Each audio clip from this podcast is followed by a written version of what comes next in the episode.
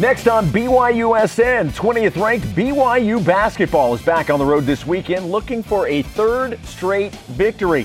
We'll discuss which storylines will have our attention in tomorrow's game at Texas Tech. Plus, we'll break down what to look for in the other Big 12 games ahead of another wild weekend in the toughest conference in the country.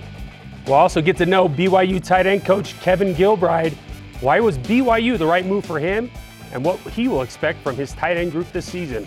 And the latest Deep Blue features BYU basketball's director of strength and conditioning, Michael Davie, and how the words of a prophet inspired him in a way that changed his life. Welcome to BYU Sports Nation, presented by the BYU Store, official outfitter of BYU fans everywhere. Today is Friday, January 19th.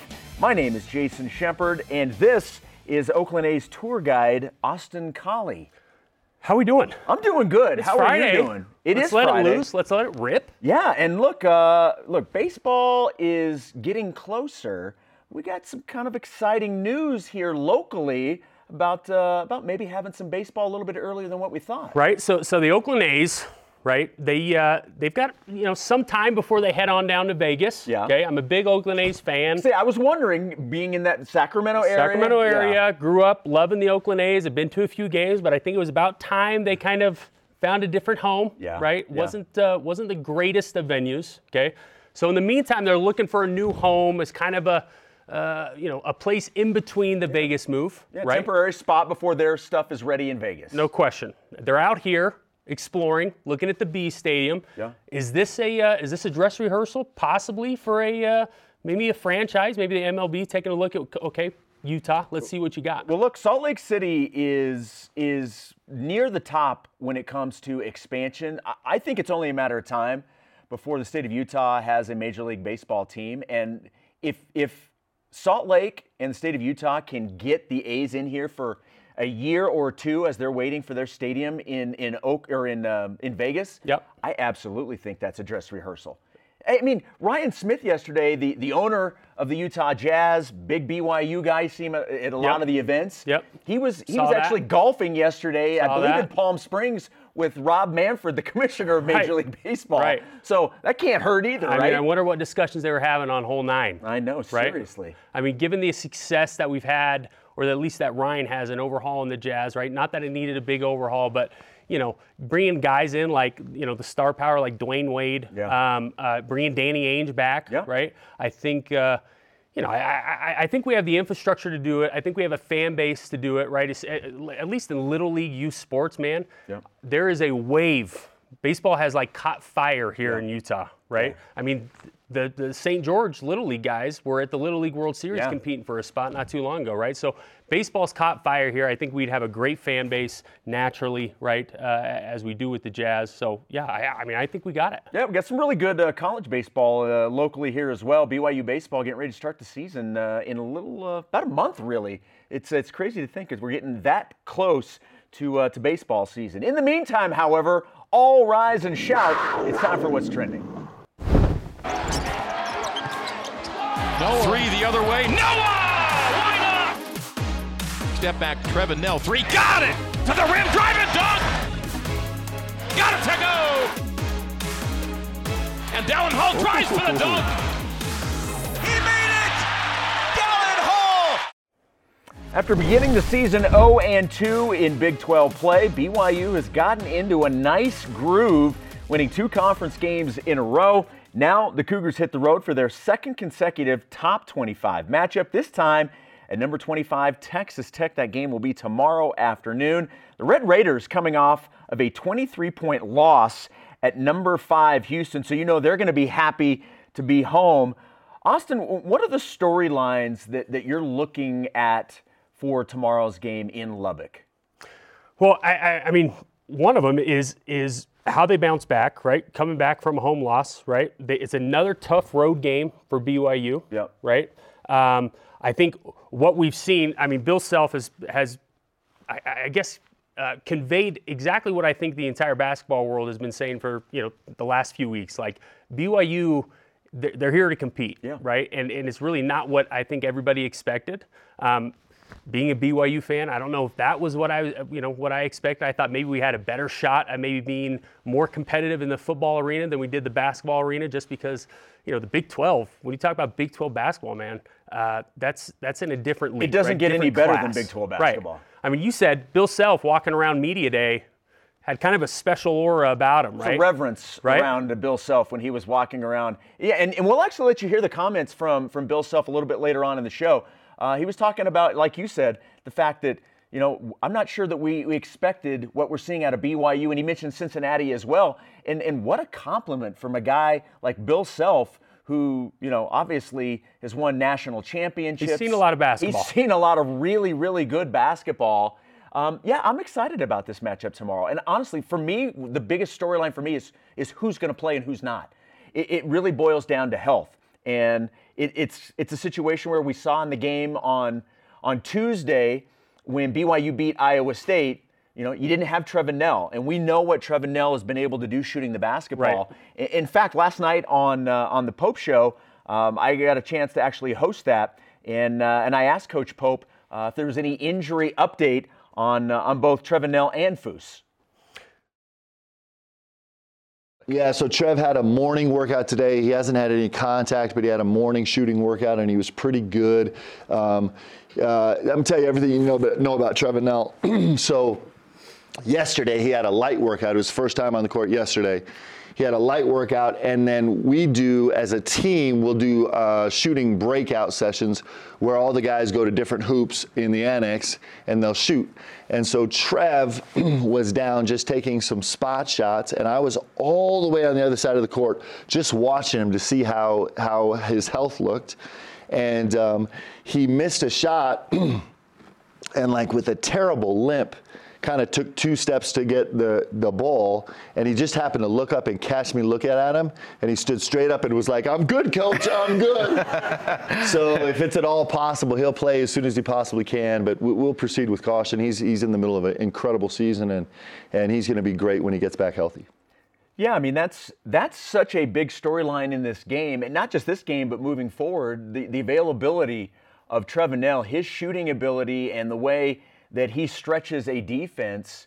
You know that that's big, and uh, and it really speaks to how impressive the win over Iowa State was. The fact that you didn't have him or Fousse, and obviously two different players. Fousse is going to be down low, and Trev, you know, out on the perimeter. But to me, I think that's probably the, the biggest storyline is is health and who's going to be available. Yeah, no, I, I mean, first off, props to, to Coach Pope, right? I mean, it takes a lot to have kind of this next man up mentality, Yeah. at least in football, right? A, a lot goes into the preparation of just not your first team, but your second team and making sure those guys are ready, right? And it all comes down to culture, right? Uh, Coach Pope obviously has done a great job of making sure that this, not only are the starting five ready and uh, uh, ready to go and ready to dominate and have that killer mentality, but the entire lineup, right? Um, and and uh, you can see that as you know guys like Knell, guys like uh, uh, uh, Hall, I- anybody that's gone down throughout the entire season, right? We we haven't seen that much of a drop off.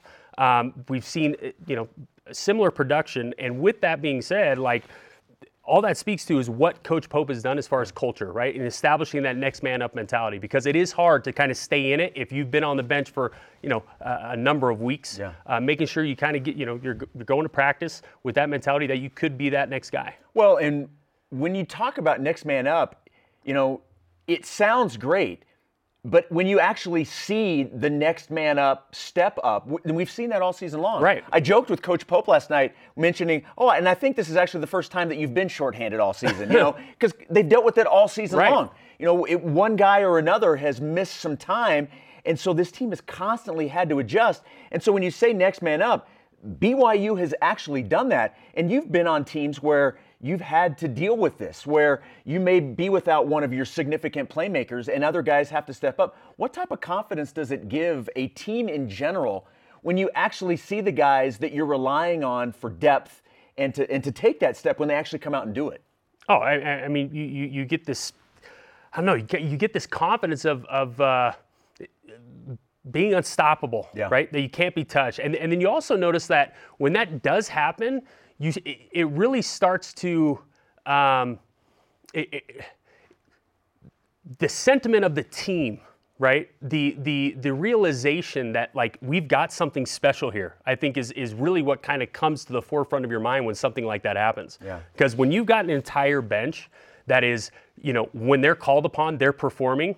You realize, okay, this is uh, this is a special group, Yeah. right? We're all in. Everybody's all in, two feet, um, and and we're all prepared. And and you do, you kind of get this kind of sort of moxie and this swagger when you hit the floor. That hey, listen, you can throw whatever at us. You can throw the kitchen sink at us. Nothing is going to deter us from getting to what the end goal is, right? And uh, it, it's it is special. Well, and look, when you go on the road, especially in this league, you know, the degree of difficulty certainly increases. So, you know, this is going to be this is a pretty important game, I think, for for both teams. You know, we, we mentioned what it means for BYU, but in terms of what it means for Texas Tech, I mentioned at the beginning of the show, they're, they're coming off of a loss. They lost at number five Houston, who had been struggling, and obviously they bounced back and beat Texas Tech. That was the Red Raiders' first loss in league play. They're now three and one, um, and they scored a season low 54 points. You were on the road. Now you're coming home. Everybody feels much more confident at home. You would certainly expect them to play significantly better. This is going to be a, a this is going to be a tough matchup, quite frankly, for both teams, but certainly for BYU, who has to travel to Lubbock to play. Right. Do we know? Do we know what the vibe is at, at, the, at the Texas Tech Stadium? I, I, I don't. I know that they're expecting a good crowd. We Good I crowd as in what? How many are we looking at? I, I don't. Well, I don't know the specifics of it, but I know that there's some sort of uh, like tortilla tradition that they like throw tortillas. okay. So, and Coach Pope last night, like, wait, do they throw the tortillas during the game? I'm like, I'm pretty sure they don't throw them during the game. My guess is it happens before. If anybody has any update on on the actual tradition, but it should be a great environment. BYU's won two in a row. They're feeling good. You know Texas Tech's going to feel good coming home, the, the old friendly confines of, of Lubbock, Texas. Uh, this one should be a good. And, and BYU's road, look, in, in BYU's three true, the true road games, which they've played three, BYU's one and two. All of the other 14 games, they're 13 and one. Yeah. So this is still where BYU has an opportunity to, to take a step forward. They obviously won at UCF, so you got one road win in conference. This is an opportunity to, to get two, and now you can get you can break. You're two and two in conference. You can get a game above 500 in conference, and if you can do that on the road, that's a big, big deal. And I think I, I, I think those two uh, those two in conference wins, right? W- leading up to that, as a team, you're still not sure like what you got. Right. Right. Because of the competition that you are playing, you're relying on the conference play being the main competition, right? And when you get in there, you still aren't sure. And I'm sure Coach Pope was like anticipating those first conference games. And the fact that we came away with two of them, Yeah. right? That gives you a little confidence as a squad. Like, hey, we, we belong, right? A lot of people counted us out. A lot of people thinking, just like Bill Self said, we didn't know what we were going to get with BYU. You always pick 13th Right. in the preseason polls. Right, right. And so the fact that you start off hot, right, with two wins, you know, I, I- I think that's only going to show, uh, you know, that, that's only going to ride into this Texas Tech game. Yeah, BYU and Texas Tech, not uh, not the only Big 12 game uh, that's happening this weekend. Let's uh, check out some other Big 12 games going on this weekend in the Big 12 Roundup, and uh, start us off, Austin, with the uh, the first one uh, in Austin. Yeah, we got ninth ranked Baylor at Texas. Baylor's tied for first in the conference with a 3 1 record. Texas has lost two straight games and is 1 3 overall in league. Baylor's won 13 of the last 15 meetings between the teams. Jeez. And they're favored by two points, according to KenPom. Yeah, that'll be uh, that'll be a fun one, and obviously they're they're fairly close to each other, so that's uh, that will always be a good matchup. All right, UCF at number five Houston, and look, UCF, what they've done in conference play, they beat number three um, Kansas. Yep. Then they lose to BYU. Then then they beat Texas. The sort of it's sporadic. kind of back and forth. Now they get another opportunity on the road at the Fertitta Center at number five Houston. Both teams coming off wins this week. They're both two and two in Big 12 play. As we mentioned, UCF won at Texas. Houston beat Texas Tech by 23, as we've talked about. These two teams know each other. Being in the previous conference, they were both in the American. Now meeting up for the first time as Big 12 opponents. Houston has won the last seven meetings between these two. Houston, an 18 point favorite, according to KenPom. You know what I got from that run now? Mm. Kansas is beatable. yeah, right? Well, that's what I said. As soon as that happened, as soon as we beat UCF, I said, all right, clearly, BYU is better than Kansas. right? That's how that works, isn't it? Yeah. So we got the, yeah, the 24th ranked Iowa State and 19th uh, ranked TCU. Both teams coming off road losses and are 2 and 2 in the Big 12 games. Iowa State lost to BYU, as we know, go Cougs, and the TCU lost to t- uh, Cincinnati in overtime. Iowa State w- uh, was won three straight meetings, and TCU is one point favorite according to KenPom. Number 15, Oklahoma on the road at Cincinnati. Both teams coming off wins this week. They're 2 and 2 in Big 12 games. Oklahoma beat West Virginia. Cincinnati beat TCU. It took overtime, but the Bearcats get the victory. It's only the third all time meeting. Cincinnati has won the previous two, and the Bearcats a three point favorite according to KenPom. The number three Jayhawks at West Virginia. Do we think there's a chance at West Virginia the Mountaineers pull this one off? Uh, no, they are struggling mightily. Okay. Kansas is tied for the first uh, at three and one in Big 12 games. West Virginia is one and three in league, and Kansas won six straight meetings. We got to break that record, West Virginia. Let's go. Kansas is an 11 point favorite according to KenPom. And Oklahoma State at K State. K State tied for first with a 3 1 record in the Big 12 Conference. Oklahoma State, the only team without a Big 12 win. They are 0 4 in league play. They've split the previous 10 meetings with obviously if you're splitting 10 that means each team has won 5 math sometimes is hard but i can math, at least get that skills. one i know flexing those math muscles right and Kansas State a nine point favorite, according to KenPom. That is your Big 12 roundup. And look, week in and week out, it just there, there's no gimmies in this league. You can never let down your guard, and that's that's kind of the fun of this. Oh, that's the excitement. Yeah. You get competition. All right, our question of the day is this. What storylines will you be watching in BYU men's basketball's game at Texas Tech?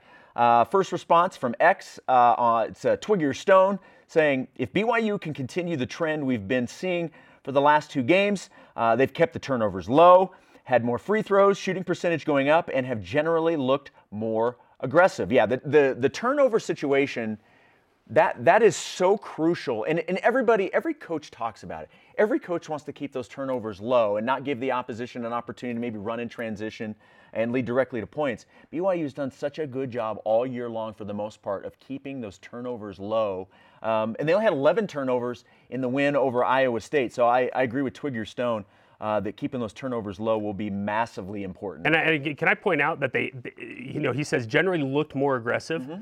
I'm not a basketball expert, right, by any means.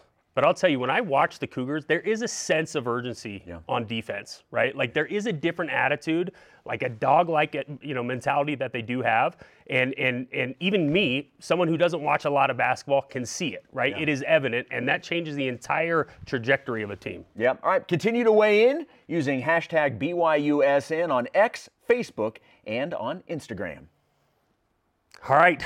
Number 20, BYU basketball hits the road tomorrow for a ranked up matchup against number 25, Texas Tech in Lubbock. BYU is 2 and 2 in Big 12 games, and Texas Tech is 3 1. The coverage begins at 5 Eastern on BYU Radio. Looking All right. forward to it. Absolutely. After the break, we're going to get to know BYU football's new tight end coach, Kevin Gilbride. He'll join us here in Studio B. This is BYU Sports Nation. With one hand, he did! Down and more! The 10, the 5, the touchdown! Caught for the touchdown! He came down with it! Intercepted by Jakob Robinson! Kedon Slovis sets and fires and has Keanu Hill in the end zone for the touchdown!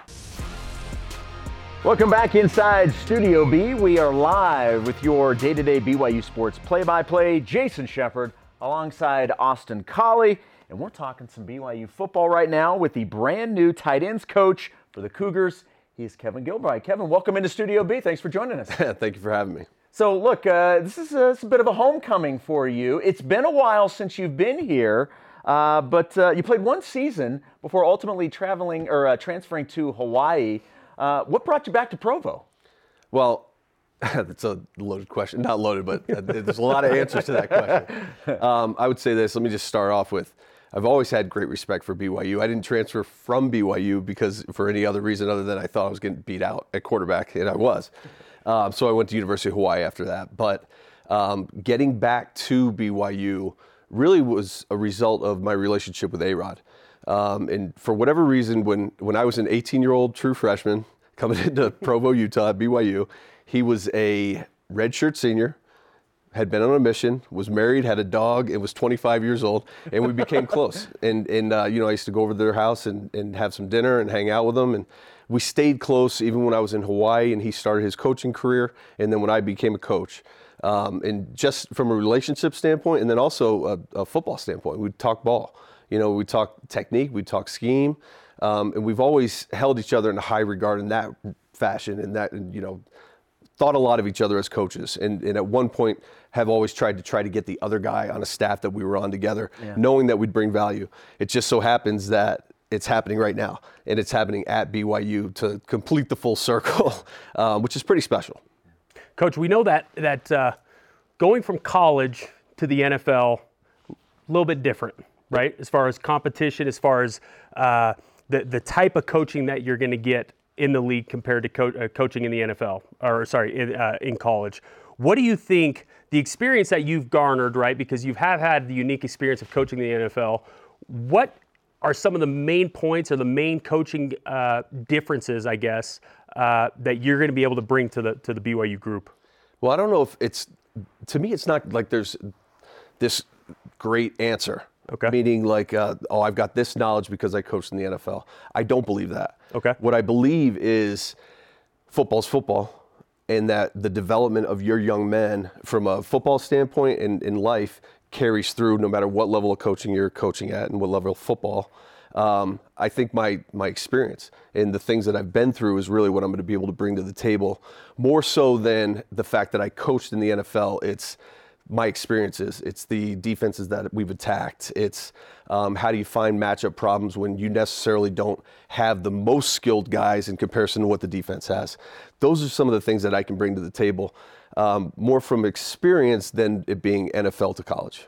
Gotcha. How do you feel like what you want out of the tight ends fits in with what A Rod wants with the overall offensive scheme? Well, he wants them to play well. And, and, to me, that's that's the number one thing, and that's that's really what I'm focused on. Like I want to develop our guys, and and the only way to develop them the, the right way, in my opinion, is to put them in very difficult situations and have them fail at it and then they'll come back and then fail again. And they're going to get discouraged, and I'm going to have their back, and I'm going to make sure that they do it again and do it again until they start to put their body in calloused positions and know that subtle adjustment that they have to make, whether it be creating separation from a defender or um, sustaining a block, whatever the case may be, um, keeping their pad level out how it is. I mean, we could go on and on and on, but in order to get to develop and be a good football player, you have to put yourself into those challenging situations. I think that's really what A-Rod wants me to do is to get those guys to play well. And, and that's what I'm planning on doing is developing those young men. So piggybacking on that question, you've had an opportunity you know, you said you've been looking at the the future recruiting pool, guys coming off of missions. You have looked at, or or at least taken a, a, glance at the film of the guys that you have in the room. One of them being Keanu Hill, right, which will be a new addition. Yep. Uh, I think the fans love Keanu, love his size, love his ability as a receiver, and now taking that ability into the tight end room. What have you seen? Uh, one from watching Keanu uh, that you have, uh, and also the other guys in the room. What What are the, some of the things that you like about what they bring to the table? I don't want to talk specifics okay. because I don't know enough. I haven't watched enough film on each guy yet. Okay. Um, but from a from a personality and a mentality standpoint, I think they have the right approach, especially Keanu. Um, having watched some of his film, the way that he blocks on the perimeter, the way he goes and attacks the football. Um, I have not. I can't say that this is where he needs to improve. Here's how we're going to attack things. We're going to put him in those challenging situations that I talked about previously and watch him grow, and then we'll see from there. But I think overall, it's a it's a good unit in the fact that um, that they all care, they're all talented, and it's a matter of trying to get the most out of them.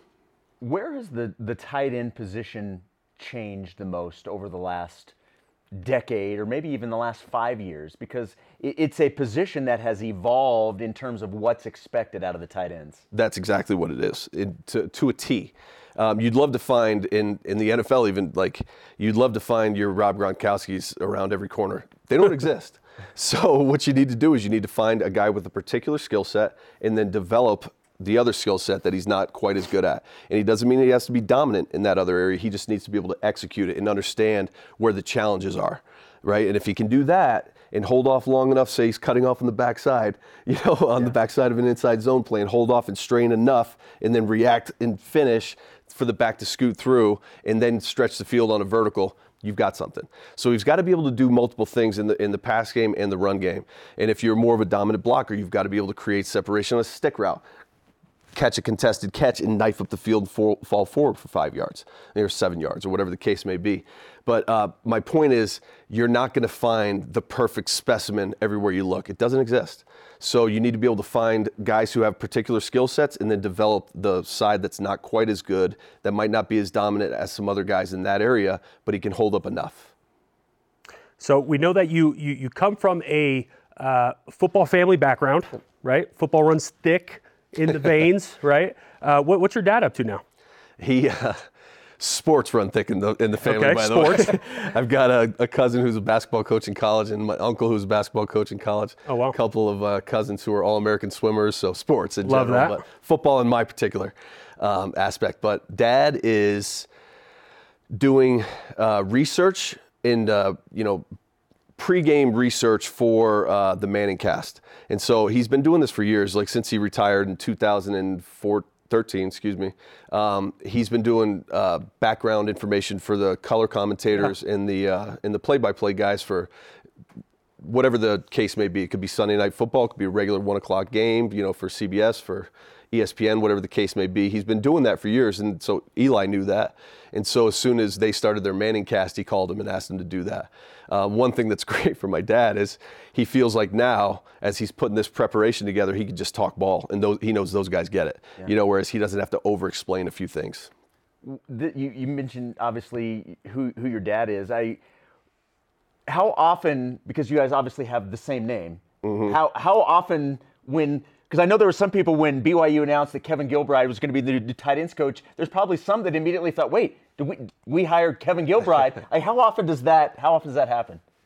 less than I would have thought, to be honest with you. Um, I, I think uh, like I we now like always tag an M with right. my name because yeah. my, our middle names aren't the same, so I'm not a junior. Yeah. So uh, so it's Kevin M. Gilbride. Um, when we actually worked together at the Giants, um, I didn't go by Kevin at all. Like Coach Coughlin came into uh, the office before he hired me, and he said, "Do you have any nicknames?" And I said, "Well, I got a lot of nicknames, Coach. What do you want to, you know, what do you want to call me?" And uh, and he said, "Well, what's your family call you?" And I said, "KM." And that stands for Kevin Michael. And my I have a cousin named Kevin Thomas, and my dad's Kevin or Big Kev. Uh, so on my nameplates, on everything, and what people called me at the Giants was KM. Yeah. So that's that was the, the, distinction that Coach Coughlin wanted to make there. Um, but everywhere I've gone, you just I roll with the punches with that. I mean, it is what it is. I, I feel like I've I've stood on my own merit for a while yeah, now. Yeah. Any chance we're going to see uh, Dad at the, any of the uh, the football games coming up? Yeah, I'd, I'd like him to. Maybe you can talk to him, talk him into showing up. There we go. Okay, I'll, I'll, we'll see what we'll see what we can do. no, he'll show up. He'll nice. be here. Best best tight end you've coached.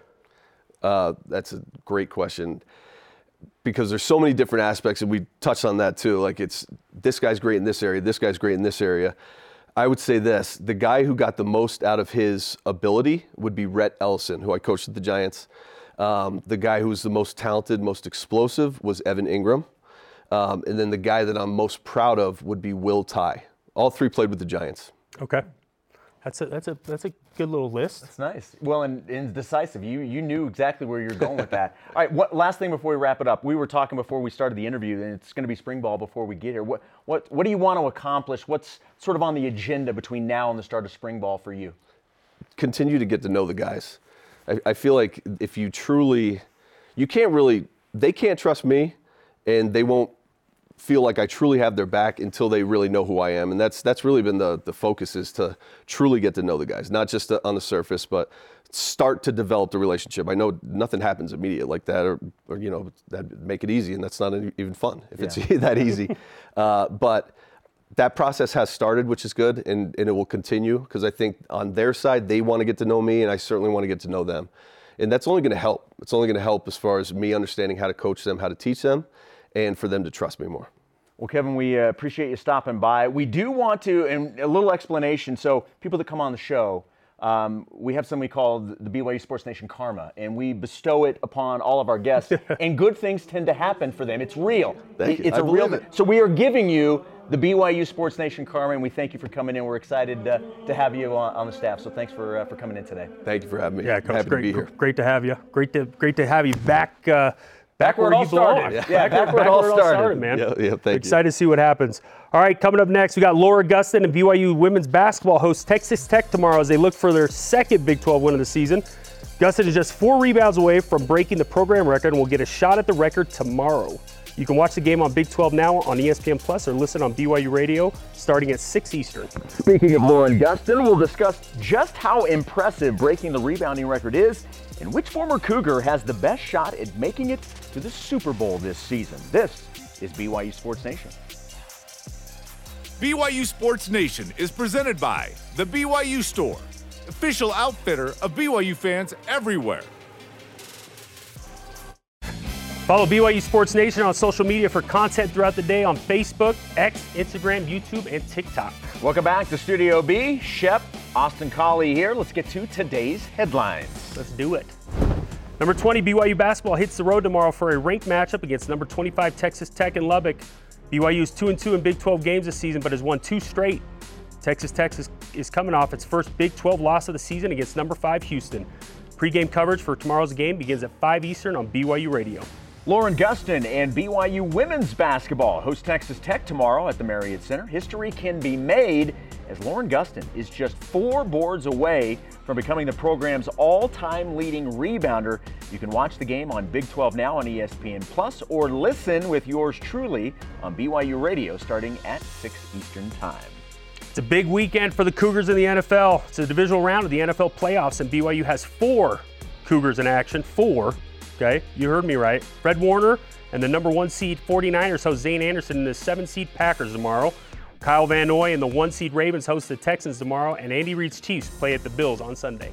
Number nine, BYU men's volleyball plays two road games at number 15 UC Santa Barbara this weekend. That begins tonight at 10 p.m. Eastern Time, and you can check it out on ESPN Plus. And the number 26 BYU Gymnastics heads to Ames, Iowa to take on the number 28 Iowa State in its first ever Big 12 matchup tonight. You can watch it at 7:30 Eastern on Big 12 Now or on ESPN Plus. BYU women's tennis will play three matches this weekend at the Arizona Hidden Duel. The Cougars will play Arizona, Missouri, and Michigan State. And BYU softball's Hunter, how do we say that? Hunter Abba. Ava was named the preseason All Big 12 team yesterday. Forgive me, Hunter. Ava is the reigning WCC Player of the Year and was BYU's lone selection on all-conference team. Former BYU women's volleyball players Whitney Bauer and Kamaile Hiapo both made the start of season roster for the Atlanta Vibe. Atlanta is one of the seven teams in the newly formed Pro Volleyball Federation with the inaugural season beginning on Wednesday, January 24th. Also, Whitney McEwen Lernis has signed with the Portuguese professional club SL Benfica. Those are today's headlines. Now it's time to whip it. Cougar Whip Around presented by Maersk, your e commerce logistics shipping partner. How impressive of an accomplishment is Lauren Gustin breaking Tina Gunn's rebounding record, which has stood for 44 years? It's massive. 44 years for a, a record. I mean, and Tina Gunn was unbelievable. For that record to last that long, what Lauren has done, and it's every game. You talk about consistency. She is a double double machine. She's got 71 career double doubles in her career. That's She'll, she needs four rebounds. She should get four rebounds in like the first two minutes. You know what I mean? Like Right. she's just so steady, and and it's. I'm so happy for her to have the opportunity to get that record tomorrow. It's very impressive. and I think re- rebound's kind of like a character record. Sure. Right? How much character you got, how much hustle you have. It's so fight. It's determination, no right? question. No Yeah. question. So congrats to Lauren. All right, this is one I love this story. Miami tight end Cam McCormick announced yesterday that he received a waiver for his ninth year of eligibility. Austin, should you apply for a waiver for your last year of eligibility? You know what? I was, I was just telling the wife the other day. I think I got a few routes left in me, right? Yeah. Uh, you know, I, I think uh, would love to play with uh, under the direction of Fessy. Uh, you know, I just gotta, I just gotta grab a couple, you know, Donjoy knee braces, strap them up, Make just to get through a, a single practice, Yeah, right? yeah. But yeah, man, one more year, why not? Like, I'm so glad when I saw this story. The first thing I thought of was, thank goodness it's not at BYU, and maybe it's, look, it's happening at Miami, so we can end the old jokes, Yeah, right? no, we would have gotten hammered for that. Oh, one. there's no question we would have gotten hammered if this happened at BYU, but thank goodness it happened at Miami. Nine years, ninth year of eligibility, That- almost a decade. That's long enough to have lived in like the pre-NIL era and now the NIL era, era, uh, Yes. era right? On, Yeah. the, on, on the NIL, NIL side of things, right? Like Yeah. he got to experience both worlds. He gets to tell his team back in the day, Yeah. right, when there was no NIL. This is this was this was the struggle that I went through. he gets, yeah, he gets to be the back in the day guy. He No gets to question. be that guy. No question. Kansas head basketball coach Bill Self was asked about how unpredictable the Big 12 has been this season. We've talked about this all segment long, Jason. Let's listen to his response. it's it's a wild wild league. Uh, I can't get over how competitive it is. I, I uh, when Cincinnati and BYU came into the league, we knew what we were going to get with Houston, and Houston will deliver on exactly on what we thought they were. I don't know that we really banked on getting what BYU and, and, and Cincinnati bring to the table uh, uh, uh, this early in the in, in, in the process. And UCF, you know, here we are going to talk. You know, UCF hasn't played consistently at the level of the other three. They're good enough to beat Kansas and Texas. So so uh, it, it, it is a wild a wild league.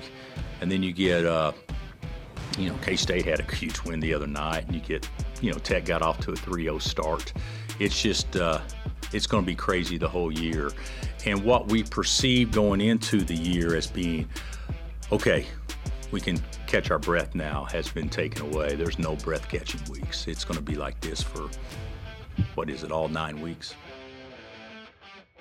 So, Jason, let me ask you this: Has the competitiveness of the conference been tougher than you thought? No, it's been exactly what I thought. And I I had I knew going in, look, we we've talked about it forever that it's the best basketball conference. And you knew when you're talking last year that a team with five losses won the conference. Yeah. Kansas won it last year with five losses. Like in the WCC, you have five losses, you're done. Right. You have two losses, you're done. Right. And in some cases, you have one loss and you're done. So, uh, yeah, I mean, it has not surprised me at all. It is everything I had hoped for, and it is glorious. all, right, all right. Which former Cougar has the best shot at making it to the Super Bowl this season? You mentioned that there's four Cougars that will be playing in the NFL playoffs. You have Fred Warner with the Niners, uh, KVN with the Ravens, Zane Anderson with the Packers, and then uh, Andy Reid and my Chiefs. So, so which for, which former Cougar do you think has the best shot? I'm going to go with Fred, right? Bell cow the defense. Uh, The Niners have looked good all year, except against the Ravens. But I think you know you need you need that one humbling loss to kind of set you back on track, especially when it was. It was kind of later on in the season. Um, I, I, I- you know, I, I, they're going to be tough to beat. Niners are going to be tough to beat. I think they're going to ride this thing out as long as Brock Purdy can stay healthy. Uh, I, I think, you know, they're, I think they're going to beat the Ravens. Um, even though I think that will be the matchup Yeah. that we end up seeing, right? Kyle Van Noy versus Fred. Yeah, no, I, I think you're right. I think that's the Super Bowl matchup that we see, and I, I'm going to agree with you. I think it's Fred Warner. I mean, for the most part, it- it- you can argue this because there's a lot of Baltimore fans that will say maybe they're the best team all year. I, I think the 49ers have been the best team and, the most consistent, really, from start to finish. I know they've had a few hiccups here, Yeah. but all in all, I think they're the best team, and so I think I think Fred Warner's the answer. I, I'm, I'm excited. I think we're going to get the two best teams in football, right? Which, Yep. which sometimes doesn't happen in the Super Bowl. No, it doesn't. right? It doesn't always happen. So on this week's Big Stories podcast, Lauren Sal- uh, Salazar was told she could never be an opera singer. Now she has found purpose through building Texas Tech's uh, Mariachi Los Matadores, keeping the rich cultural heritage of mariachi alive. Listen wherever you find your podcasts. Well done on that, by the way. You know, just a little missionary uh, Look, Spanish. Look, you never know when it's going to come into play, right? Up next, we'll learn more about BYU basketball strength and conditioning coach Michael Davie and how the words of a prophet inspired him and changed his life. This is BYU Sports Nation. This portion of BYU Sports Nation is presented by Maersk, your e commerce logistics shipping partner. Welcome back to BYU Sports Nation. We are live from Studio B. Well, the words of a prophet inspired Michael Davie to complete his degree.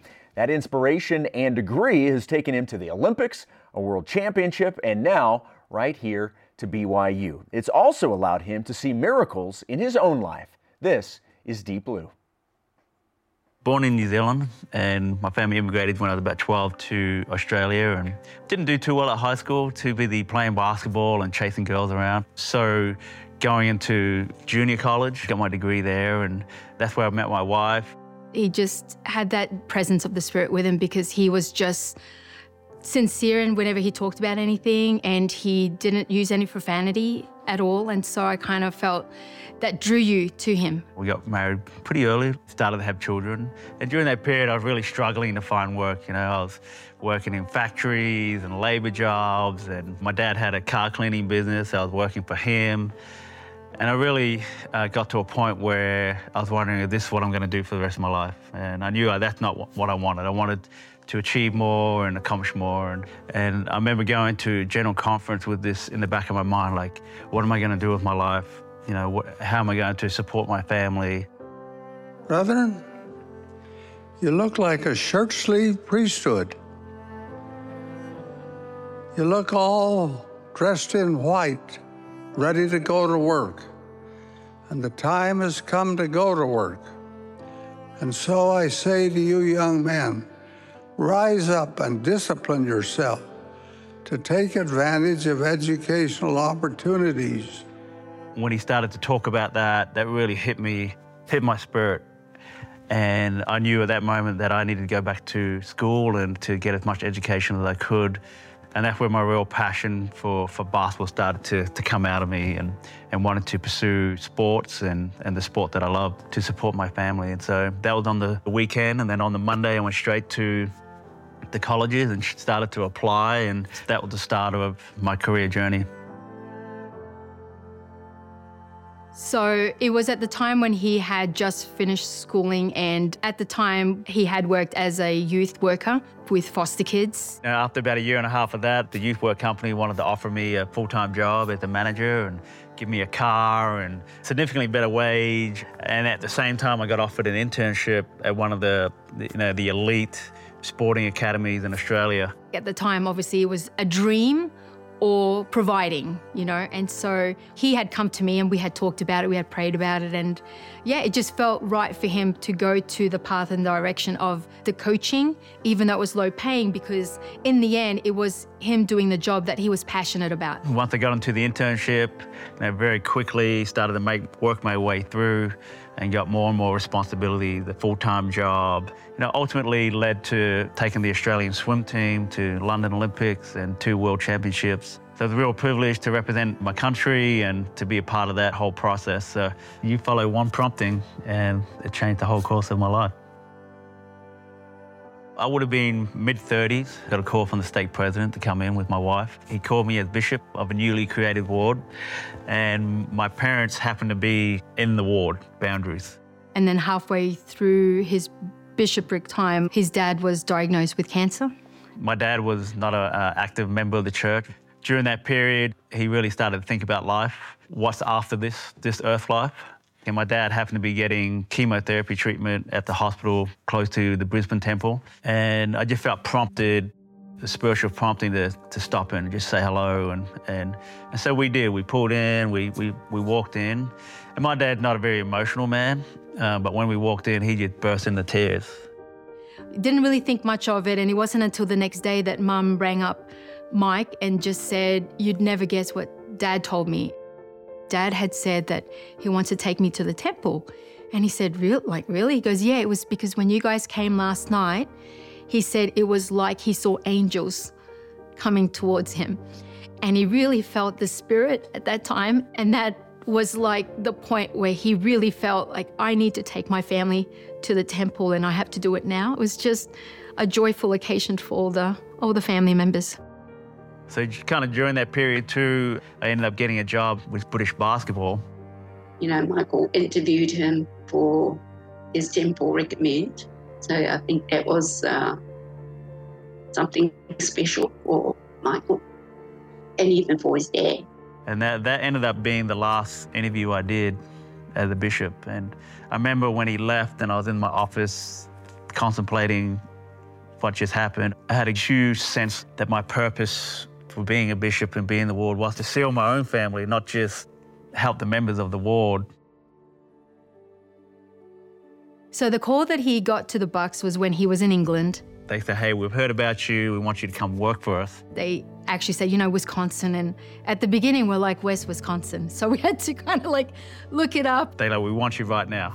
So I had to go back to Australia, and I had about two weeks to pack up basically, and then get to the US. That was his dream from the very beginning, and to kind of feel like you've been given this opportunity, it was like opened up. You know, he was just so happy. So you could see the hand of the Lord in my life, like just putting things in place and people in my life to help me have the courage to pursue my dreams. He's probably the foremost expert in his profession in the world. He spent the last seven years as a strength conditioning rehab coach for the Milwaukee Bucks, won an NBA championship with them. And he's coached on three different continents, and he's done it at the highest level. The NBA is awesome, but it's so intense. The NBA and college basketball are two completely different worlds. And for Wiz to uh, want to go through the interview process here at BYU was pretty startling. In the end, it just worked the way it's supposed to happen. Certainly, it happened in ways that were beyond my control. But we are super grateful for the gift that he is giving us and the NBA mentality that he is bringing to BYU basketball. You know, one of the things that Coach Pope ha- highlighted was, you know, the Sundays were off. He had like evenings, he could come home for dinner and stuff like that. Like, those were things that probably a lot of people just have in their lives, where for us, it was not present all the time. So someone in strength and conditioning, I get to spend more times with the players than the coaches do. So you're in the trenches with them, you're getting to know them at a very deep level. In the NBA, you get to coach guys and you get to be there for guys as they go through complicated situations. But in college, you get to actually change the trajectory of young men's lives. And so that really excited me about the job to be able to merge both my spiritual life and my career together and be able to help impact young people. That was a big driver. Wiz is built to do that. Like, he cares about it. He has these guys over to his house all the time. Like, he's invested in their lives. He takes the time to sit and talk with them about things that have nothing to do with basketball or athletics. I feel like I'm doing the things the Lord wants me to do. Whatever you're passionate about, you can pursue if you put the work in and you're persistent and you follow the Lord, the counsel on all things, and follow the promptings of the Spirit, that, you know, good things will happen. What a great story. And uh, you, you heard uh, Coach Robinson and Coach Pope refer to um, Coach Davie as, as Wiz. So the story behind that is when he was with the Milwaukee Bucks, Giannis Antetokounmpo called him Whiz Kid. And so ultimately that got shortened down to Whiz as kind of a nickname. So that's why they were, they were calling him Whiz. And uh, yeah, a great story, certainly a, a, very strong man of faith. I, I was joking last night with uh, with Dallin Hall on the on the Coach uh, Pope show, and I'm like, look, you can't argue with with Coach Davie if he asks you to do something because if you say I don't, I don't really want to, Giannis Giannis would do it. No question. Like if Giannis, is, they got an NBA championship, so you have no excuse for not doing what Coach Davie says. Zero excuse. And one of the things that I did love that, that Coach Pope said, right? The one unique thing about college is is the ability to change the trajectory of yeah. some of these kids' lives, and and and from the sounds of it, not a better guy to kind of be able to uh, have an influence on these, on, you know, on the basketball team or the boys' lives, and uh, and and I mean, he's he can speak from experience, the yeah. hardships that he had to go through, and, and overcoming hardship and what it takes, uh, both on and off the court. Yeah, I've had a, I've had a couple very small, short conversations with him, but. Uh, he, uh, he comes across very, very well, and I know that the BYU basketball program is uh, immensely happy to, uh, to have him here. All right, what storylines will you be watching in BYU men's basketball's game at Texas Tech tomorrow? We'll get to a few more of your responses right after the break. This is BYU Sports Nation. Nation is presented by The BYU Store, official outfitter of BYU fans everywhere. All right, our question of the day What storylines will you be watching in BYU men's basketball's game at Texas Tech tomorrow?